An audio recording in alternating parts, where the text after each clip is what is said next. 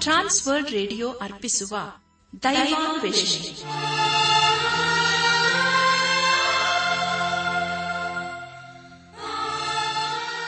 ಒಲಮೆಯ ಶ್ರೋತೃ ಬಾಂಧವರೇ ಈಗ ಪ್ರಸಾರವಾಗುವ ದೈವಾನ್ವೇಷಣೆ ಕಾರ್ಯಕ್ರಮವನ್ನು ಆಲಿಸಲು ನಿಮ್ಮನ್ನು ಹೃತ್ಪೂರ್ವಕವಾಗಿ ಕ್ರಿಸ್ತೇಸುವಿನ ಹೆಸರಿನಲ್ಲಿ ಆಮಂತ್ರಿಸುತ್ತೇವೆ. ದೈವಾನ್ವೇಷಣೆ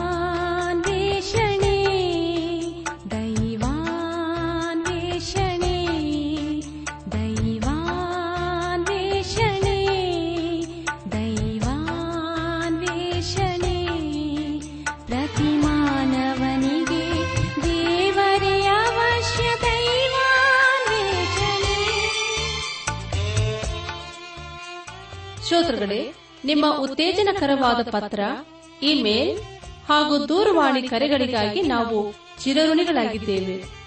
ಈ ದಿನವೂ ಸಹ ನಮ್ಮ ಕಾರ್ಯಕ್ರಮವನ್ನು ಆಲಿಸಿ ಪತ್ರ ಬರೆಯಿರಿ. ದೇವರ ವಾಕ್ಯಗಳನ್ನು ಕೇಳಿ, ಅದರಂತೆ ಕೈಕೊಂಡು ನಡೆಯುವಂತವರು ಧನ್ಯರೆಂದು ಸತ್ಯವೇದವು ತಿಳಿಸುತ್ತದೆ.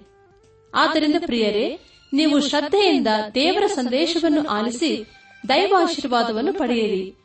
ಕಾರ್ಯಕ್ರಮದ ಕೊನೆಯಲ್ಲಿ ತಿಳಿಸುವ ನಮ್ಮ ವಿಳಾಸಕ್ಕೆ ಪತ್ರ ಬರೆಯಲು ಮರೆಯದಿರಿ. ಬನ್ನಿ ಪ್ರಿಯರೇ, ಆಲಿಸಿರಿ ದೈವಾನ್ವೇಷಣೆ ಕಾರ್ಯಕ್ರಮವನ್ನು.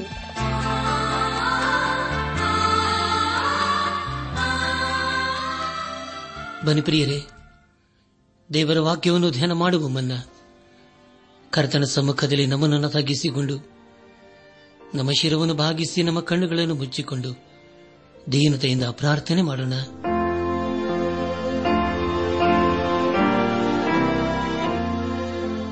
ಯುಗ ಯುಗಾಂತರಗಳಲ್ಲಿ ಜೀವಿಸುವ ನಮ್ಮ ರಕ್ಷಕನಲ್ಲಿ ತಂದೆಯಾದ ದೇವರೇ ನಿನ್ನ ಪರಿಶುದ್ಧವಾದ ನಾಮವನ್ನು ಕೊಂಡಾಡಿ ಹಾಡಿ ಸ್ತುತಿಸುತ್ತೇವೆ. ಕರ್ತನೆ ದೇವಾದಿ ದೇವನೇ ರಾಜಾದಿರಾಜನೇ ನಿನ್ನ ನಮ್ಮ ಜೀವಿತದಲ್ಲಿ ಯಾವಾಗಲೂ ನಂಬಿಗಸ್ತನಾಗಿದ್ದುಕೊಂಡು ಅನುದಿನವನ್ನು ನಮ್ಮನ್ನು ಪರಿಪಾಲಿಸುತ್ತಾ ಬಂದಿರುವುದಕ್ಕಾಗಿ ಸ್ತೋತ್ರಪ್ಪ. ಇದನ್ನು ವಿಶೇಷವಾಗಿ ಎಲ್ಲ ರೈತರನ್ನು, ಕಾರ್ಮಿಕರನ್ನು ಅವರವರ ಕೆಲಸ, ಕಾರ್ಯ, ಪ್ರಯಾಸ, ಪ್ರಯತ್ನಗಳನ್ನು, ಕುಟುಂಬಗಳನ್ನು ನಿನ್ನ ಸುಖಪಿಸುತ್ತವೆ ನೀನೇ ಅವರನ್ನು ಆಶೀರ್ವದಿಸಪ್ಪ. ಅವರ ಪ್ರಯಾಸಕ್ಕೆ ತಕ್ಕ ಪ್ರತಿಫಲವನ್ನು ನೀನೆ ಅನುಗ್ರಹಿಸು.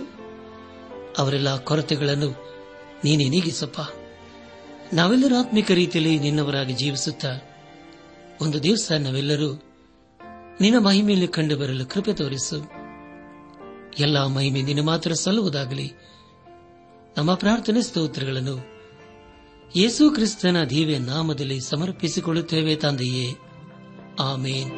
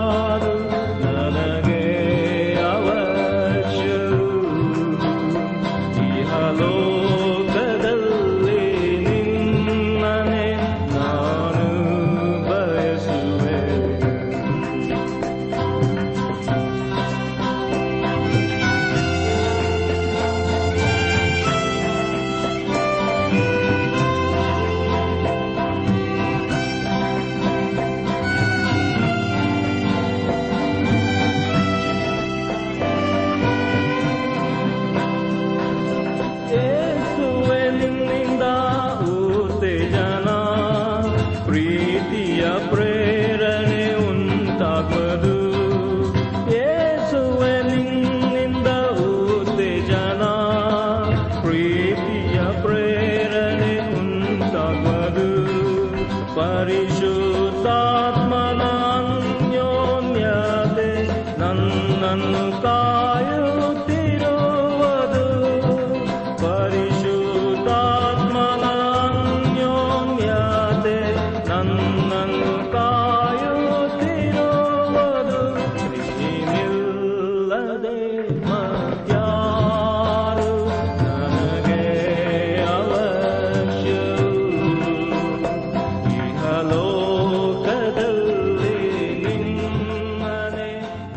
ಆತ್ಮೀಕ ಸಹೋದರ ಸಹೋದರಿಯರೇ, ದೇವರ ಕೃಪೆಯ ಮೂಲಕ ನೀವೆಲ್ಲರೂ ಕ್ಷೇಮದಿಂದ ಇದ್ದಿರಲ್ಲವೇ? ನೀವು ಯಾವಾಗಲೂ ಸಂತೋಷ, ಸಮಾಧಾನದಿಂದ ಇರಬೇಕೆಂಬುದೇ ನಮ್ಮ ಅನುದಿನದ ಪ್ರಾರ್ಥನೆಯಾಗಿದೆ. ಯಾರು ದೇವರ ವಾಕ್ಯಕ್ಕೆ ವಿಧೇಯರಾಗಿ ಜೀವಿಸುತ್ತಾರೋ ಅಂತವರ ಜೀವಿತದಲ್ಲಿ ಖಂಡಿತವಾಗಿ ದೇವರ ಸಮಾಧಾನ ಇರುತ್ತದೆ. ಕಳೆದ ಕಾರ್ಯಕ್ರಮದಲ್ಲಿ ನಾವು ಎರೆಮಿಯ ಪ್ರವಾದನ ಗ್ರಂಥದ ಮೂವತ್ತೊಂದನೇ ಅಧ್ಯಾಯ ಒಂದರಿಂದ ಮೂವತ್ತಾರನೇ ವಚನಗಳನ್ನು ಧ್ಯಾನ ಮಾಡಿಕೊಂಡು ಅದರ ಮೂಲಕ ನಮ್ಮ ನಿಜ ಜೀವಿತಕ್ಕೆ ಬೇಕಾದ ಅನೇಕ ಆತ್ಮಿಕ ಪಾಠಗಳನ್ನು ಕಲಿತುಕೊಂಡು ಅನೇಕ ರೀತಿಯಲ್ಲಿ ಆಶೀರ್ವಿಸಲ್ಪಟ್ಟಿದ್ದೇವೆ. ಧ್ಯಾನ ಮಾಡಿದಂತಹ ವಿಷಯಗಳನ್ನು ಈಗ ನೆನಪು ಮಾಡಿಕೊಂಡು ಮುಂದಿನ ವೇದ ಭಾಗಕ್ಕೆ ಸಾಗೋಣ. ಇಸ್ರಾಯೇಲು ಸೆರೆಯಿಂದ ಹಾಯಾಗಿ ಹಿಂದಿರುಗುವುದೆಂಬುದಾಗಿಯೂ ಮಾತೃವಾದ ರಾಹೇಲಳ ಪ್ರಲಾಪ ಯಹೋವನು ಮಾಡುವ ಸಮಾಧಾನ ಯಹೋದದ ಮತ್ತು ಇಸ್ರಾಯೇಲಿನ ಮುಂದಿನ ಸಂಗತಿ, ಯಹೋವನು ತನ್ನ ಜನರೊಂದಿಗೆ ಮಾಡಿಕೊಳ್ಳುವ ಹೊಸ ಒಡಂಬಡಿಕೆ, ಯಹೋವನು ಇಸ್ರಾಯೇಲನ್ನು ಎಂದಿಗೂ ತ್ಯಜಿಸ್ತನು ಹಾಗೂ ಯರೂಸೆಲೆಮೆಗೆ ಆಗುವ ಅಭಿವೃದ್ಧಿಯ ಕುರಿತು ನಾವು ಧ್ಯಾನ ಮಾಡಿಕೊಂಡೆವು. ಧ್ಯಾನ ಮಾಡಿದಂತಹ ಎಲ್ಲಾ ಹಂತಗಳಲ್ಲಿ ದೇವಾದ ದೇವನೇ ನಮ್ಮ ನಡೆಸಿದನು. ದೇವರಿಗೆ ಮಹಿಮೆಯುಂಟಾಗಲಿ. ಇಂದು ನಾವು ಎರೇಮಿಯ ಪ್ರವಾದನ ಗ್ರಂಥದ ಮೂವತ್ತೆರಡು ಹಾಗೂ ಮೂವತ್ಮೂರನೇ ಅಧ್ಯಾಯಗಳನ್ನು ಧ್ಯಾನ ಮಾಡಿಕೊಳ್ಳೋಣ. ಪ್ರಿಯ ದೇವಜನರೇ, ಈ ಅಧ್ಯಾಯಗಳಲ್ಲಿ ಬರೆಯಲ್ಪಟ್ಟಿರುವಂತಹ ಮುಖ್ಯ ವಿಷಯಗಳು ಸೂಚನೆಗಾಗಿ ಎರೆಮಿಯನು ಹೊಲವನ್ನು ಕೊಂಡದ್ದು, ಯರೂಸಲೇಮನ್ನು, ಯಹೂದವನ್ನು ಊರ್ಜಿತಪಡಿಸುವನೆಂಬ ಯಹೋವನ ವಾಗ್ದಾನ ಹಾಗೂ ದಾವಿದನ ಸಂತತಿಯ ನೀತಿಯ ಆಳ್ವಿಕೆ ಎಂಬುದಾಗಿ. ಪ್ರಿಯರೇ, ಮುಂದೆ ಮುಂದೆ ನಾವು ಧ್ಯಾನ ಮಾಡುವಂತಹ ಎಲ್ಲ ಹಂತಗಳಲ್ಲಿ ದೇವರನ್ನು ಆಚರಿಸಿಕೊಂಡು ಮುಂದೆ ಮುಂದೆ ಸಾಗೋಣ. ಮೂವತ್ತೆರಡನೇ ಅಧ್ಯಾಯವನ್ನು ಬರೆಯುವಾಗ ಎರೆಮೀನು ಸೆರೆಮನಿಯಲ್ಲಿದ್ದಾನೆ ಯರುಸಲೇಂ ಪಟ್ಟಣವು ಅರಸನಾದ ನಬಕತ್ ನೇಚರನ ಮೂಲಕ ಆಕ್ರಮಣಕ್ಕೆ ಒಳಗಾಗಿದೆ. ಪರಿಸ್ಥಿತಿಗಳು ಹೀಗಿದ್ದರೂ ಎರೆಮೀನು ಅನಾಥೋತಿನಲ್ಲಿ ಒಂದು ಹೊಲವನ್ನು ಕೊಂಡುಕೊಳ್ಳುತ್ತಿದ್ದಾನೆ. ಮೂವತ್ತೆರಡನೇ ಅಧ್ಯಾಯದ ಪ್ರಾರಂಭದ ಎರಡು ವಚನಗಳನ್ನು ಓದುವಾಗ ಯಹೋದದ ಅರಸನಾದ ಚಿತ್ಕಿಯನ ಆಳ್ವಿಕೆಯ ಹತ್ತನೆಯ ವರ್ಷದಲ್ಲಿ ಅಂದರೆ ನೆಬಕತ್ ನೇಚರನ ಆಳ್ವಿಕೆಯ ಹದಿನೆಂಟನೆಯ ವರ್ಷದಲ್ಲಿ ಯೋಹವನು ಎರೇಮಿನಿಗೆ ತನ್ನ ವಾಕ್ಯವನ್ನು ದಯಪಾಲಿಸಿದನು. ಆ ಕಾಲದಲ್ಲಿ ಬಾಬೆಲಿನ ಅರಸನ ಸೈನ್ಯವು ಯರೂಸೆಲೆಮನ್ನು ಮುತ್ತಿತ್ತು. ಮತ್ತು ಪ್ರವಾದಿಯಾದ ಎರೆಮೀನು ಯಹೂದದ ರಾಜನ ಮನೆಗೆ ಸೇರಿದ ಕಾರಾಗೃಹದ ಅಂಗಳದಲ್ಲಿ ಸರಿಯಾಗಿದ್ದನು ಎಂಬುದಾಗಿ. ಪ್ರಿಯ ಸಹೋದರ, ಸಹೋದರಿಯರೇ, ಇಲ್ಲಿ ಎರೆಮೀನು ಚೇತ್ಕಿಯನ ಕಾಲದ ಕುರಿತು ಹಾಗೂ ನೆಬಕತ್ ನೇಚರನು ಯರುಸೆಲೆಮಿನ ಗೋಡೆಗಳನ್ನು ಹಾಳು ಮಾಡುತ್ತಿದ್ದಾನೆ ಎಂಬುದಾಗಿ ನಿಖರವಾಗಿ ತಿಳಿಸುತ್ತಾ ಇದ್ದಾನೆ. ಪರಿಸ್ಥಿತಿಗಳು ಏನಿದ್ದರೂ ಕೂಡ ಆ ಸಮಯವು ಕಗ್ಗತ್ತಲೆಯ ಸಮಯವಾಗಿದೆ. ಎರಿಮೆಯ ಗ್ರಂಥ ಮೂವತ್ತೆರಡನೇ ಅಧ್ಯಾಯ. ಏಳನೇ ವಚನವನ್ನು ಓದುವಾಗ ಎರೆಮೆಯನ್ನು ತಿಳಿಸಿದ್ದು, ಯಹೋವನು ಈ ವಾಕ್ಯವನ್ನು ನನಗೆ ದಯಪಾಲಿಸಿದನು. ಇಗೋ, ನಿನ್ನ ಚಿಕ್ಕಪ್ಪನಾದ ಶಲ್ಲುಮನ ಮಗನಾಗಿರುವ ಹನವೇಲನು ನಿನ್ನ ಬಳಿಗೆ ಬಂದು ಅನಾಥೋತ್ತಿನಲ್ಲಿರುವ ನನ್ನ ಹೊಲವನ್ನು ಕೊಂಡುಕೋ ಪರಾಧೀನವಾಗದಂತೆ ಅದನ್ನು ಕೊಂಡುಕೊಳ್ಳುವ ಹಕ್ಕು ನಿನ್ನದೆಂದು ಹೇಳುವನು ಎಂಬುದಾಗಿ. ಪ್ರಿಯ ದೇವಜನರೇ, ದೇವರು ಎರೇಮಿಯನಿಗೆ ಅವನ ಸಂಬಂಧಿಯಾದ ಹನಿವೇಲನ ಹೊಲವನ್ನು ಕೊಂಡುಕೊಳ್ಳಲು ತಿಳಿಸುತ್ತಾ ಇದ್ದಾನೆ. ಹಾಗೂ ಅದನ್ನು ಕೊಂಡುಕೊಳ್ಳುವುದರ ಉದ್ದೇಶವನ್ನು ಕೂಡ ತಿಳಿಸುತ್ತಿದ್ದಾನೆ. ನಮ್ಮ ಧ್ಯಾನವನ್ನು ಮುಂದುವರಿಸಿ ಎರೆಮೆಯ ಪ್ರವಾದನ ಗ್ರಂಥ ಮೂವತ್ತೆರಡನೇ ಅಧ್ಯಾಯ ಒಂಬತ್ತನೇ ವಚನವನ್ನು ಓದುವಾಗ, ಆಗ ನನ್ನ ಚಿಕ್ಕಪ್ಪನ ಮಗನಾದ ಹನವೇಲನಿಂದ ಅನಾಥೋತಿನಲ್ಲಿರುವ ಹೊಲವನ್ನು ನಾನು ಕೊಂಡುಕೊಂಡು ಅದರ ಕ್ರಯವಾಗಿ ಹದಿನೇಳು ತಲ ಬೆಳ್ಳಿಯನ್ನು ತೂಕ ಮಾಡಿ ಅವನಿಗೆ ಕೊಟ್ಟೆನು ಎಂಬುದಾಗಿ. ಪ್ರಿಯ ಸಹೋದರ ಸಹೋದರಿಯರೇ, ಯಹೂದದ ಇತಿಹಾಸದಲ್ಲಿ ಇದೊಂದು ಕಗ್ಗತಲೆಯ ಸಮಯವಾಗಿದೆ. ಇಂತಹ ಪರಿಸ್ಥಿತಿಯಲ್ಲಿ ಎಲ್ಲರೂ ತಮ್ಮ ತಮ್ಮ ಆಸ್ತಿಯನ್ನು ಮಾರಿಕೊಳ್ಳುತ್ತಿದ್ದಾರೆ. ಆದರೆ ದೇವರ ಎರೇಮನಿಗೆ ಇಂಥ ಸಮಯದಲ್ಲಿಯೂ ಹೊಲವನ್ನು ಕೊಂಡುಕೊಳ್ಳಲು ತಿಳಿಸುತ್ತಿದ್ದಾನೆ. ಯರುಸೆಲಮಿನಲ್ಲಿ ಇದ್ದವರು ತಮ್ಮ ಆಸ್ತಿಗಳನ್ನು ಈಗ ಒಬ್ಬೊಬ್ಬರೇ ಮಾರಿಕೊಳ್ಳುತ್ತಿದ್ದಾರೆ. ಹಾಗಾದರೆ ಪ್ರಿಯರೇ ಎರೆಮೀನು ಇಂಥ ಪರಿಸ್ಥಿತಿಯಲ್ಲೂ ಕೂಡ ಹೊಲವನ್ನು ಯಾಕೆ ಕೊಂಡುಕೊಂಡನು? ಎರೆಮೀನು ತಾನು ದೇವರಲ್ಲಿ ನಂಬಿಕೆ ಇಟ್ಟವನು. ಒಂದಲ್ಲ, ಒಂದು ದಿವಸ ನಮ್ಮ ದೇಶಕ್ಕೆ ಹಿಂದಿರುಗಿ ಬರುತ್ತೇವೆಂಬುದಾಗಿ ದೇವರಲ್ಲಿ ನಂಬಿಕೆ ಇರಿಸಿದನು. ಹಾಗಾದರೆ ಪ್ರಿಯರೇ ಇದೇಶ ದೇಶ ವಿಶೇಷವಾದಂತಹ ಸಂಗತಿಯಲ್ಲವೇ? ಆದರೆ ಎರೆಮೀನಲ್ಲಿ ಉತ್ತರಿಸಲಾರದಂತಹ ಅನೇಕ ಪ್ರಶ್ನೆಗಳಿದ್ದವು. ಮುಂದಿನ ವಚನಗಳಲ್ಲಿ ದೇವರ ಬೆಳೆಗೆ ಅನೇಕ ಪ್ರಶ್ನೆಗಳನ್ನು ಹೊತ್ತುಕೊಂಡು ಎರೆಮೀನು ಬರುತ್ತಾನೆ. ಎರೆಮೆಯ ಪ್ರವಾದನ ಗ್ರಂಥ ಮೂವತ್ತೆರಡನೇ ಅಧ್ಯಾಯ, ಹದಿನಾರು ಹಾಗೂ ಹದಿನೇಳನೇ ವಚನಗಳನ್ನು ಓದುವಾಗ ಕರೆಯ ಪತ್ರವನ್ನು ನೆರೆಯನ ಮಗನಾದ ಬಾರೂಕನ ಕೈಗೆ ಕೊಟ್ಟ ಮೇಲೆ ನಾನು ಯಹೋವನಿಗೆ ಹೀಗೆ ವಿಜ್ಞಾಪನೆ ಮಾಡಿದೆನು.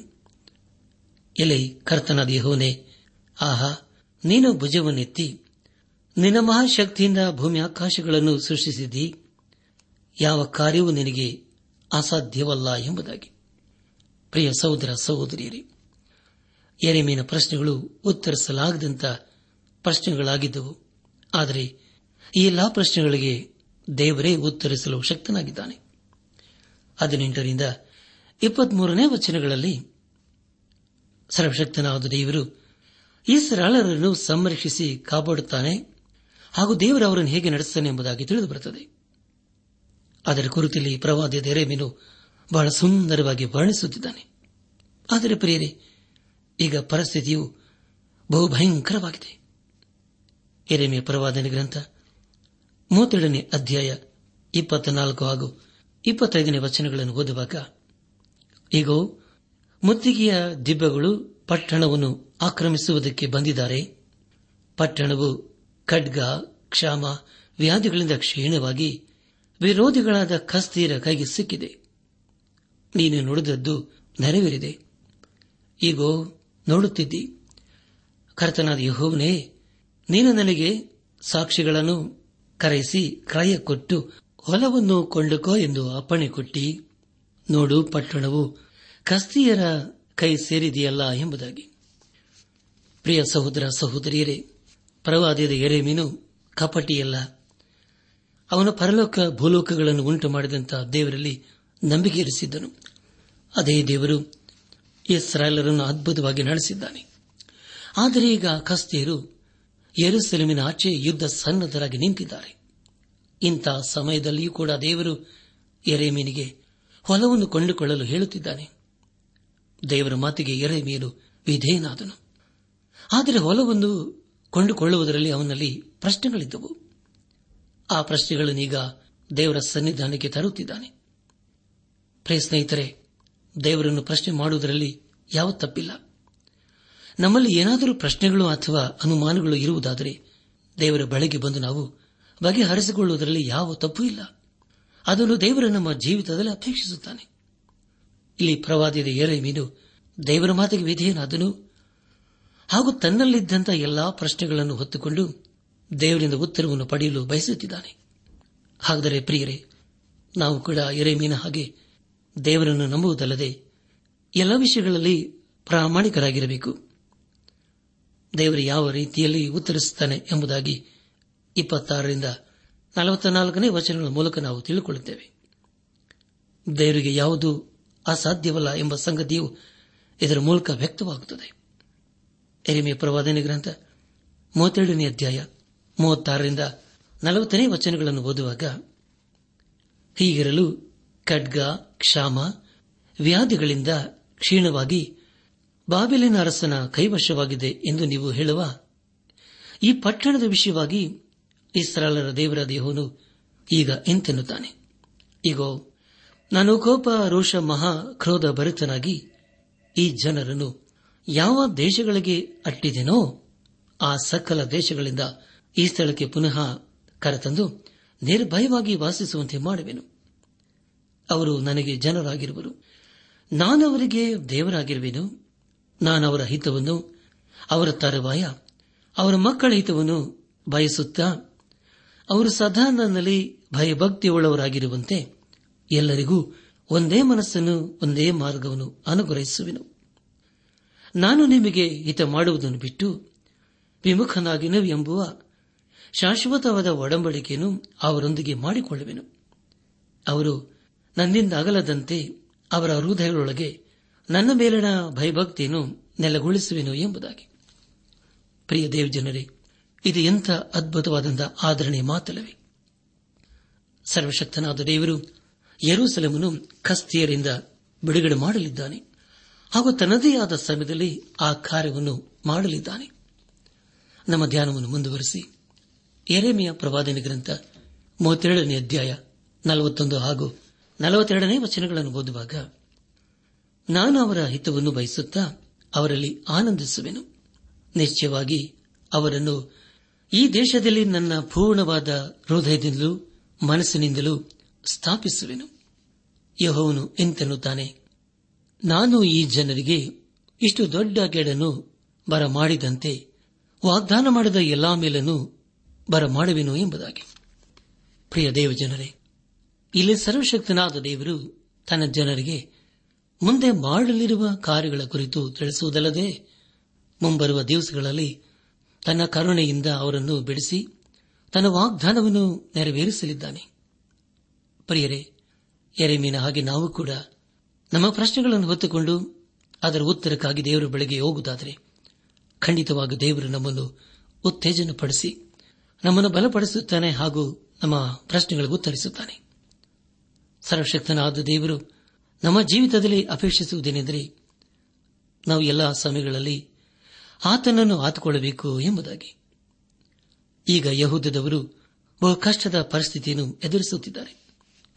ಇಂತಹ ಸಮಯದಲ್ಲಿಯೂ ಎರೇಮಿನಿಗೆ ಆಶಾಕಿರಣವಾಗಿ ದೇವರು ತನ್ನ ಉದ್ದೇಶವನ್ನು ಪ್ರಕಟಿಸುತ್ತಿದ್ದಾನೆ. ದೇವರಿಗೆ ಸ್ತೋತ್ರವಾಗಲಿ. ಇಲ್ಲಿಗೆ ಎರೆಮೆಯ ಪ್ರವಾದನೆ ಗ್ರಂಥದ ಮೂವತ್ತೆರಡನೇ ಅಧ್ಯಾಯವು ಮುಕ್ತಾಯವಾಯಿತು. ಇಲ್ಲಿವರೆಗೂ ದೇವಾದ ದೇವನೇ ನಮ್ಮ ನಡೆಸಿದನು. ದೇವರಿಗೆ ಮಹಿಮೆಯುಂಟಾಗಲಿ. ಮುಂದೆ ನಾವು ಎರೆಮೆಯ ಪ್ರವಾದನೆ ಗ್ರಂಥದ ಮೂವತ್ಮೂರನೇ ಅಧ್ಯಾಯವನ್ನು ಧ್ಯಾನ ಮಾಡಿಕೊಳ್ಳೋಣ. ಈ ಅಧ್ಯಾಯದಲ್ಲಿ ದೇವರು ದಾವಿದನೊಂದಿಗೆ ಮಾಡಿಕೊಂಡ ವಾಗ್ದಾನದ ಕುರಿತು ನೆನಪು ಮಾಡಿಕೊಂಡು ಅದನ್ನು ದೃಢಪಡಿಸುತ್ತಿದ್ದಾನೆ. ಒಂದು ದಿನ ಬರುತ್ತದೆ. ಆ ದಿನದಲ್ಲಿ ದೇವರು ತನ್ನ ಜನರನ್ನು ಬೆಳೆಸಿ ಅವರ ದೇಶಕ್ಕೆ ನಡೆಸಿ ಅವರೊಂದಿಗೆ ಸದಾ ಇರುವನಾಗಿದ್ದಾನೆ. ಮೂವತ್ಮೂರನೇ ಅಧ್ಯಾಯ. ಮೊದಲನೇ ವಚನದಲ್ಲಿ ಹೀಗೆ ಓದುತ್ತೇವೆ. ಎರೆಮೀನು ಕಾರಾಗೃಹದ ಅಂಗಳದಲ್ಲಿ ಸರಿಯಾಗಿದ್ದಾಗ ಅವನಿಗೆ ಯಹೋವನು ಎರಡನೇ ವಾಕ್ಯವನ್ನು ಅನುಗ್ರಹಿಸಿದನು ಎಂಬುದಾಗಿ. ಪ್ರಿಯರಾದವರೇ ಎರೆಮೀನು ಇನ್ನೂ ಸೆರೆಮನೆಯಲ್ಲಿಯೇ ಇದ್ದಾನೆ. ಎರಡು ಹಾಗೂ ಮೂರನೇ ವಚನಗಳನ್ನು ಓದುವಾಗ ಎರೆಮೀನು ಕಾರಾಗೃಹದ ಅಂಗಳಗಳಲ್ಲಿ ಸರಿಯಾಗಿದ್ದಾಗ ಅವನಿಗೆ ಯೋಹವನಿಯು ಎರಡನೇ ವಾಕ್ಯವನ್ನು ದಯಪಾಲಿಸಿದನು. ಕಾರ್ಯವನ್ನು ಸಾಧಿಸಿಕೊಳ್ಳುವ, ಉದ್ದೇಶಿಸಿ ನೆರವೇರಿಸುವ ಯಹೋವನ ಮಾಗಿದ್ದನು ಇಂತನ್ನುತ್ತಾನೆ ನನ್ನನ್ನು ಕೇಳಿಕೋ ನಾನು ನಿನಗೆ ಸದುತ್ತರವನ್ನು ದಯಪಾಲಿಸಿ, ನಿನಗೆ ತಿಳಿಯದ ಮಹತ್ತಾದ ಗೂಢಾರ್ಥಗಳನ್ನು ಗೋಚರಪಡಿಸುವೆನು ಎಂಬುದಾಗಿ. ಪ್ರಿಯ ಸಹೋದರ, ಸಹೋದರಿಯರೇ, ಇಲ್ಲಿ ದೇವರ ವಾಗ್ದಾನದ ಕುರಿತು ನಾವು ಕೇಳಿಸಿಕೊಳ್ಳುತ್ತೇವೆ. ಇದು ಎಂಥ ಅದ್ಭುತವಾದಂತಹ ಆಧರಣೀಯ ವಚನವಲ್ಲವೇ. ಈ ವಾಕ್ಯದ ಕುರಿತು ಅನೇಕ ಸಾರಿ ನಾವು ಕೇಳಿಸಿಕೊಂಡಿದ್ದೇವಲ್ಲವೇ. ಈ ವಚನಗಳನ್ನು ಮತ್ತೆ ನಾವು ಜ್ಞಾಪಕ ಮಾಡಿಕೊಳ್ಳುವುದಾದರೆ ಅನೇಕ ಸತ್ಯಾಂಶಗಳು ಪ್ರಕಟವಾಗುತ್ತವೆ. ಪ್ರಿಯರಿ, ದಯಮಾಡಿ ಗಮನಿಸಿ. ಈಗ ಎರೆಮೀನು ಸೆರೆಮನೆಯಲ್ಲೇ ಇದ್ದಾನೆ. ಇಂತಹ ಪರಿಸ್ಥಿತಿಯಲ್ಲಿಯೂ ದೇವರು ಅವನಿಗೆ ಹೊಲವನ್ನು ಕೊಂಡುಕೊಳ್ಳಲು ಹೇಳುತ್ತಿದ್ದಾನೆ. ಅದರಂತೆ ಎರೆಮೀನು ದೇವರನ್ನು ನಂಬಿ ಹೊಲವನ್ನು ಕೊಂಡುಕೊಳ್ಳುತ್ತಿದ್ದಾನೆ. ಆದರೂ ಅವನು ಅನೇಕ ಪ್ರಶ್ನೆಗಳಿದ್ದವು. ಅದೇನೆಂದರೆ ಪ್ರಿಯರೇ, ದೇವರು ಇಂತಹ ಸಮಯದಲ್ಲಿಯೂ ಯಹೂದದವರನ್ನು ಸರಿಯಾಳುಗಳಾಗಿ ಯಾಕೆ ಕಳಿಸಬೇಕಾಗಿತ್ತು ಎಂಬುದಾಗಿ. ಇಲ್ಲಿ ನಾವು ನಂಬಿಕೆಯ ಕುರಿತು ತಿಳಿದುಕೊಳ್ಳುತ್ತೇವೆ. ಇಂಥ ಸಂಗತಿಗಳನ್ನು ನಂಬುವುದಕ್ಕೆ ಹೇಗೆ ತಾನೇ ಸಾಧ್ಯ ಎಂಬುದಾಗಿ ಅನೇಕರು ಅಂದುಕೊಳ್ಳುತ್ತಾರೆ. ಪ್ರಿಯ ದೇವಜನರೇ, ಒಂದು ವೇಳೆ ನಾವು ದೇವರ ಮಾರ್ಗದಲ್ಲಿ ನಡೆಯುತ್ತಾ ಆತನ ಅನ್ಯೂನತೆಯಲ್ಲಿ ಜೀವಿಸುವುದಾದರೆ ಇಂತಹ ಸಂಗತಿಗಳನ್ನು ಖಂಡಿತವಾಗಿ ನಾವು ಕೂಡ ನಂಬುತ್ತೇವೆ ಹಾಗೂ ದೇವರ ಉದ್ದೇಶಗಳನ್ನು ಗ್ರಹಿಸಿಕೊಳ್ಳುತ್ತೇವೆ. ಅನೇಕ ಸಾರಿ ನಾವು ದೇವರೇ ಇಂತಹ ಸಂಗತಿಗಳನ್ನು ನೀನು ಯಾಕೆ ಮಾಡುತ್ತಿ ಎಂಬುದಾಗಿ ನಾವು ದೇವರಲ್ಲಿ ಪ್ರಶ್ನಿಸಿರಬಹುದು. ಒಂದು ಸಾರಿ ಒಬ್ಬ ವ್ಯಕ್ತಿ ತನ್ನ ಹೆಂಡತಿಯನ್ನು ಹಾಗೂ ಹೊಸದಾಗಿ ಹುಟ್ಟಿದ ಮಗುವನ್ನು ಕಾಣಲು ಆಸ್ಪತ್ರೆಗೆ ಹೋದನು. ಆಸ್ಪತ್ರೆಯ ಒಬ್ಬ ದಾದಿಯು ಆ ವ್ಯಕ್ತಿಗೆ ಹೀಗೆ ಹೇಳಿದಳು. ಅದೇನೆಂದರೆ, ವೈದ್ಯರು ನಿಮ್ಮ ಕೂಡ ವೈಯಕ್ತಿಕವಾಗಿ ಮಾತಾಡಬೇಕೆಂದಿದ್ದಾರೆ ಎಂಬುದಾಗಿ. ಆ ದಾದಿಯ ಮುಖದಲ್ಲಿ ಗಲಿಬಿಲಿ ಇತ್ತು. ಆ ವ್ಯಕ್ತಿಗೆ ವೈದ್ಯರು ಹೇಳಿದ್ದೇನೆಂದರೆ, ನಿಮ್ಮ ಚಿಕ್ಕ ಮಗು ಸತ್ತು ಹೋಯಿತು ಎಂಬುದಾಗಿ. ಈ ಸಂಗತಿಯನ್ನು ವೈದ್ಯರು ಆ ವ್ಯಕ್ತಿ ಹೆಂಡತಿಗೆ ಹೇಳಿರಲಿಲ್ಲ. ತದನಂತರ ವೈದ್ಯರು ಹಾಗೂ ಆ ವ್ಯಕ್ತಿ ಹೋಗಿ ಹೆಂಡತಿಗೆ ಮಗುವಿನ ದುರ್ಘಟನೆ ಕುರಿತು ತಿಳಿಸಿದರು. ಅದಕ್ಕಾಗಿ ಆಕೆ ಗೋಳಾಡಿದಳು. ಪ್ರಿಯ ಸಹೋದರ ಸಹೋದರಿಯರಿ, ಅದೇ ರೀತಿಯಲ್ಲಿ ನಮ್ಮ ಜೀವಿತದಲ್ಲೂ ಕೂಡ ಅನೇಕ ದುರ್ಘಟನೆಗಳು ನಡೆದು ಹೋಗುತ್ತವೆ. ಆದರೂ ಕೂಡ ನಾವು ದೇವರಲ್ಲಿ ನಂಬಿಕೆ ಇರಿಸಬೇಕು. ಅಂತ ಗುಣ ಸ್ವಭಾವವನ್ನು ಇಲ್ಲಿ ನಾವು ಎರೆಮಿನಲ್ಲಿ ಕಾಣ್ತೇವೆ. ಸತ್ಯವೇದದಲ್ಲಿ ಅನೇಕರು ದೇವರನ್ನು ಪ್ರಶ್ನಿಸಿದ ಹಾಗೆ ಎರೆಮೀನು ಕೂಡ ದೇವರನ್ನು ಪ್ರಶ್ನಿಸಿ ಆತನಿಂದ ಉತ್ತರವನ್ನು ಪಡೆದುಕೊಳ್ಳಲು ಬಯಸುತ್ತಿದ್ದಾನೆ. ಪ್ರಿಯರೇ ಪರವಾದದ ಹಬಕುಕನ ಜೀವಿತದಲ್ಲೂ ಕೂಡ ಇದೇ ರೀತಿಯಾದ ಅನೇಕ ಪ್ರಶ್ನೆಗಳಿದ್ದವು. ಅದೇ ರೀತಿಯಲ್ಲಿ ಯೋನನ ಜೀವಿತದಲ್ಲಿಯೂ ಕೂಡ ಅನೇಕ ಪ್ರಶ್ನೆಗಳು ಇದ್ದವು. ಪ್ರಿಯ ದೇವಜನರೇ, ಒಂದು ವೇಳೆ ನಾವು ದೇವರ ಮಾರ್ಗದಲ್ಲಿ ನಡೆಯುತ್ತಾ ಆತನನ್ನು ಸಂಪೂರ್ಣವಾಗಿ ನಂಬುವುದಾದರೆ, ಆತನೇ ನಮ್ಮ ಎಲ್ಲಾ ಪ್ರಶ್ನೆಗಳಿಗೆ ಖಂಡಿತವಾಗಿ ಉತ್ತರಿಸುತ್ತಾನೆ. ಸರ್ವಶಕ್ತನಾದ ದೇವರು ಎರೇಮೇನಿಗೆ ಹೇಳುವುದೇನೆಂದರೆ, ನನ್ನನ್ನು ಕೇಳಿಕೋ, ನಾನು ನಿನಗೆ ಸದುತ್ತರವನ್ನು ದಯಪಾಲಿಸಿ, ನಿನಗೆ ತಿಳಿಯದ ಮಹತ್ವದ ಗೂಢಾರ್ಥಗಳನ್ನು ಗೋಚರಪಡಿಸುವನು ಎಂಬುದಾಗಿ. ಪ್ರಿಯರೇ ಇದೆಂತ ಆಧರಣೆಯ ಮಾತಲ್ಲವೇ? ಇಲ್ಲಿ ಸರ್ವಶಕ್ತನಾದ ದೇವರು ಸಮುವೆಲನ ಎರಡನೇ ಪುಸ್ತಕ ಏಳನೇ ಅಧ್ಯದಲ್ಲಿ ದೇವರು ದಾವಿದನೊಟ್ಟಿಗೆ ಮಾಡಿಕೊಂಡ ವಾಗ್ದಾನವನ್ನು ಇಲ್ಲಿ ದೃಢಪಡಿಸುತ್ತಿದ್ದಾನೆ. ಸರ್ವಶಕ್ತನಾದ ದೇವರು ದಾವಿದನಿಗೆ ಹೇಳುವುದೇನೆಂದರೆ, ನಿನ್ನ ಸಿಂಹಾಸನ ಮೇಲೆ ಕುಳಿತುಕೊಳ್ಳುವವನು ಸದಾಕಾಲ ಇರುವನು ಎಂಬುದಾಗಿ. ಈ ವಾಗ್ದಾನವು ಎಲ್ಲಾ ಪ್ರವಾದಿಗಳ ಮಾತಾಯಿತು. ಎರೆಮೆಯ ಪ್ರವಾದನೆ ಗ್ರಂಥ ಮೂವತ್ಮೂರನೇ ಅಧ್ಯಾಯ, ಹದಿನಾಲ್ಕು ಹಾಗೂ ಹದಿನೈದನೇ ವಚನಗಳಲ್ಲಿ ಗೊತ್ತಿದ್ದೇವೆ ಯಹೋವನು ನಿಂತೆನ್ನುತ್ತಾನೆ ಆಹಾ, ನಾನು ಇಸ್ರಾಯೇಲ್ ಯಹೂದ ವಂಶಗಳ ವಿಷಯವಾಗಿ ನುಡಿದಿರುವ ಶುಭ ವಾಕ್ಯವನ್ನು ನೆರವೇರಿಸುವ ದಿನಗಳು ಬರುವವು. ಆ ದಿನಗಳಲ್ಲಿ, ಆ ಕಾಲದಲ್ಲಿ ದಾವಿದನೆಂಬ ಮೂಲದಿಂದ ಸಧರ್ಮೆಯಾದ ಮೊಳಕೆಯನ್ನು ಚಿಗುರಿಸುವೆನು. ಅವನು ದೇಶದಲ್ಲಿ ನೀತಿಯ ನ್ಯಾಯಗಳನ್ನು ನಿರ್ವಹಿಸುವನು ಎಂಬುದಾಗಿ. ಪ್ರಿಯ ಸಹೋದರ, ಸಹೋದರಿಯರೇ, ಆ ದಿನಗಳು ಎಂಬುದಾಗಿ ಹೇಳುವಾಗ ಅದು ಮುಂದೆ ಬರಲಿರುವ ಕರ್ತನ ದಿನವಾಗಿದೆ. ಇಲ್ಲಿ ನಾವು ಒಬ್ಬನೇ ನೀತಿವಂತನ ಕುರಿತು ಓದುತ್ತೇವೆ. ಆತನು ಬೇರೆ ಯಾರೂ ಆಗಿರದೆ ಬೆತ್ಲೆ ಹೇಮಿನಲ್ಲಿ ಜನಿಸಿದ ಯೇಸು ಕ್ರಿಸ್ತನು ಆತನು ನೀತಿಯಿಂದಲೂ ನ್ಯಾಯದಿಂದಲೂ ತನ್ನ ಕಾರ್ಯವನ್ನು ಮಾಡುತ್ತಾನೆ.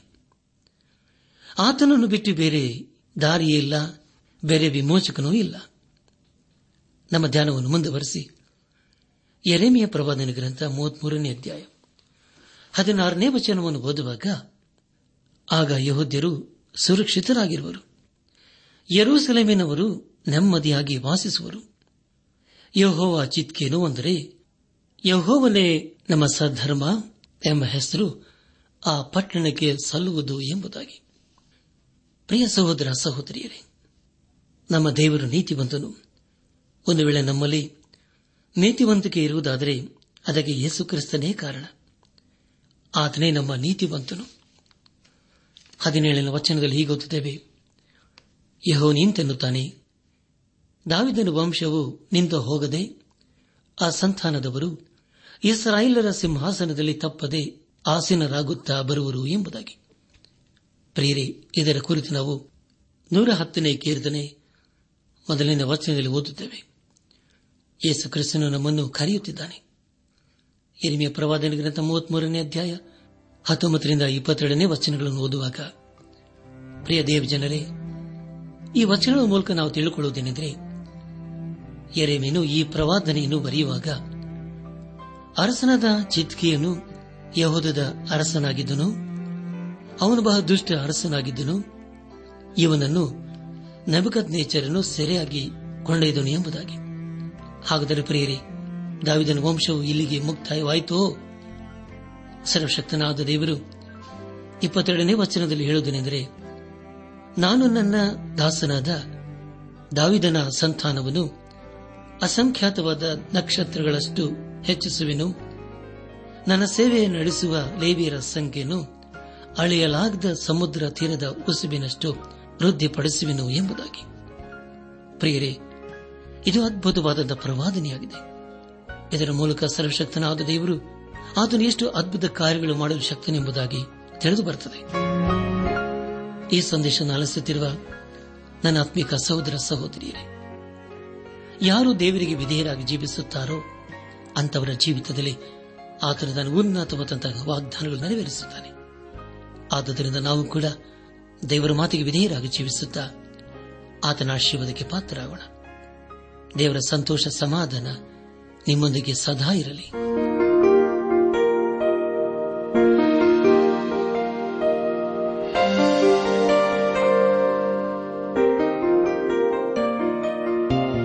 ಪ್ರಿಯರೇ, ನಿಮಗೆ ಪ್ರಾರ್ಥನೆಯ ಅವಶ್ಯಕತೆ ಇದ್ದರೆ ನಿಮ್ಮಲ್ಲಿ ಏನಾದರೂ ಸಂದೇಹ ಅಥವಾ ಸಲಹೆಗಳಿದ್ದರೆ, ದಯಮಾಡಿ ದೂರವಾಣಿಯ ಕರೆ ಮೂಲಕ ನಮಗೆ ತಿಳಿಸಿರಿ. ನಮ್ಮ ಮೊಬೈಲ್ ದೂರವಾಣಿ ಸಂಖ್ಯೆ ಒಂಬತ್ತು ಎಂಟು ನಾಲ್ಕು ಐದು ಆರು ಒಂದು ಆರು ನಾಲ್ಕು ಒಂದು ಎರಡು.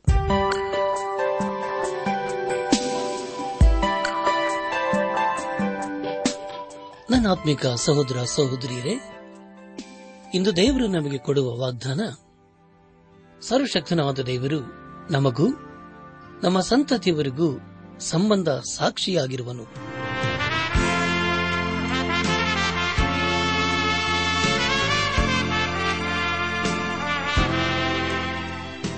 ಪ್ರಿಯರೇ, ದೈವಾನ್ವೇಷಣೆ ಕಾರ್ಯಕ್ರಮವು ನಿಮ್ಮ ಅನುದಿನ ಜೀವನಕ್ಕೆ ಬೇಕಾದ ನವ ಉತ್ತೇಜನ ಹಾಗೂ ಆಶೀರ್ವಾದ ನೀಡಿದೆ ಎಂದು ನಾವು ನಂಬುತ್ತೇವೆ. ನಿಮ್ಮ ಅನಿಸಿಕೆ ಹಾಗೂ ಅಭಿಪ್ರಾಯ ನಮ್ಮೊಂದಿಗೆ ಪತ್ರದ ಮೂಲಕ ಇಮೇಲ್ ಅಥವಾ ದೂರವಾಣಿ ಮೂಲಕ ದಯಮಾಡಿ ತಿಳಿಸಿರಿ. ನಿಮ್ಮ ಸಂತೋಷದಲ್ಲಿ ನಾವು ಸಹ ಪಾಲುಗಾರರಾಗುತ್ತೇವೆ ಹಾಗೂ ನಿಮ್ಮ ಪತ್ರಗಳಿಗೆ ಉತ್ತರಿಸುತ್ತೇವೆ. ಈ ಕಾರ್ಯಕ್ರಮವನ್ನು ಕೇಳುವಂತೆ ನಿಮ್ಮ ಸ್ನೇಹಿತರಿಗೂ, ಬಂಧುಗಳಿಗೂ, ನೆರೆಹೊರೆಯವರಿಗೂ ತಿಳಿಸಿರಿ. ದೇವರ ಅಧಿಕ ಆಶೀರ್ವಾದ ನಿಮ್ಮೆಲ್ಲರ ಮೇಲೆ ಸುರಿಯಲಿ.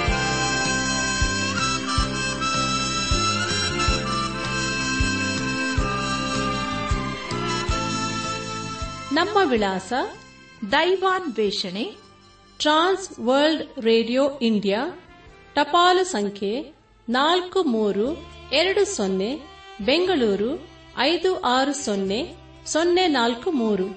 ನಮ್ಮ ಇಮೇಲ್ ವಿಳಾಸ KAN TTB at radio eight eight two dot com ನಮಸ್ಕಾರ ಪ್ರಿಯರೇ.